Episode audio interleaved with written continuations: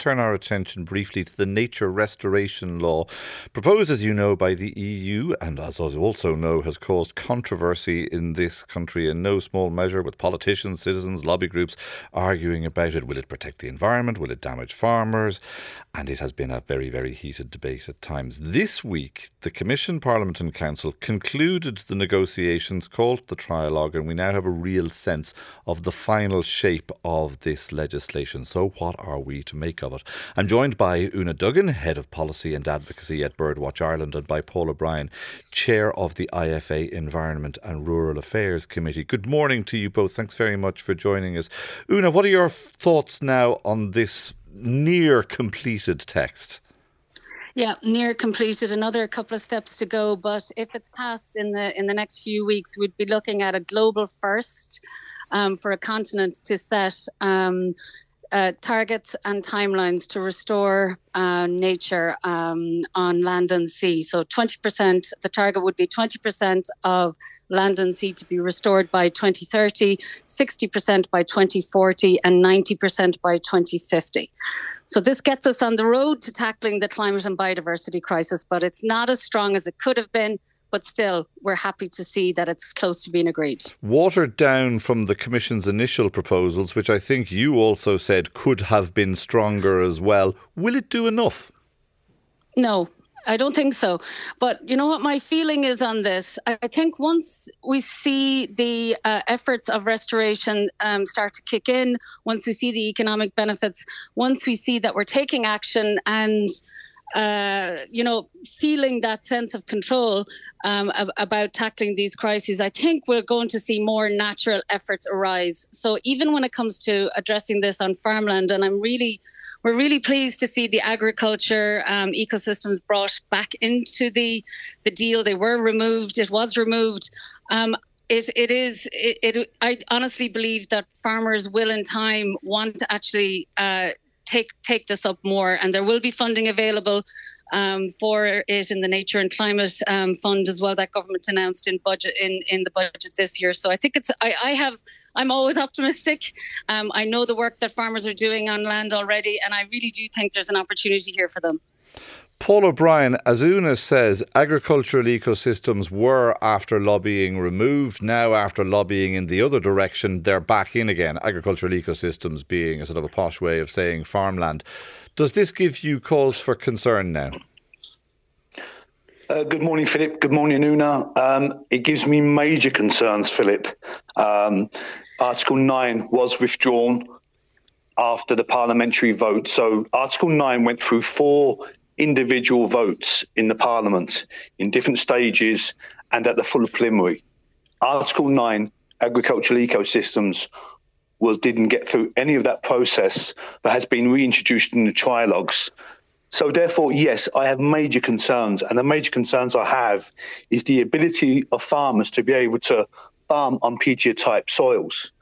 So we look at the totals, and the totals are fairly, you know, high, thirty percent of nature restoration by 2030, of which 25% has to be re-wet. That goes up to 50% by 2050, which 33% will need to be re-wetted. And Philip, while the country might meet its first target of 30% um, easily using state-owned land, it says we go further along the line to 2050, when more land will have to be incorporated in order to meet this new law. I know, but, but, but Paul, hang on one second, because before you go putting uh, the fear into every farmer on peaty soils in the country who's listening in this morning, the key thing that has happened in the latest text is re-wetting remains voluntary. No farmer who mm-hmm. is currently farming on peaty land is going to have to do anything that they don't want to do. But re-wetting, Philip, is only a part of the process. So 50% of land farmed by 2050, only a third of that would need to be re-wetted. But it's the other type of farming practices that will probably have to be, or, or possibly will be affected by this. It goes much further than Article 9. So we have fears. The IFA has called 18 months ago looking for an impact assessment to see the enormity or the potential damage that this could possibly have to farming Okay, incomes. but do you really and think that farms- we- farming Do you really think that we have the time to sit around and conduct 10, 20 year longitudinal studies to assess the effect of this? That we shouldn't just be putting something in place now and modifying as we go along? Philip. Philip, we've had since 20 since December 2019 in order to get at least baseline figures of the amount of land needed. We have failed to get even that very very basic mm, you know understanding of how much land could be impacted by this. So we don't even know the totality of land. So therefore, we have had plenty of opportunity since the farm to fork was announced by Ursula von der Leyen in December 2019. So there has been a good opportunity to at least get baseline understanding figures of the amount of land, Okay. and that has failed to be done. Oonagh? So yes, farmers are going to be very concerned today. Now there is an opportunity once all of this gets over the line in Brussels to sit down with the government to discuss over two year period before they have to introduce their plan back to Brussels.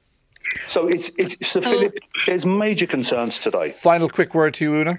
Yeah, I, I totally hear Paul's concerns, and the farmers are concerned. But I would just say we um, had a webinar with Dr. Flo Renou-Wilson on raising the water table on peat on peat soils that are are uh, under agricultural production, and that research that Flo has done shows that there, with manipulation of the water table, raising it to a certain amount, uh, you, you there is no impact on production.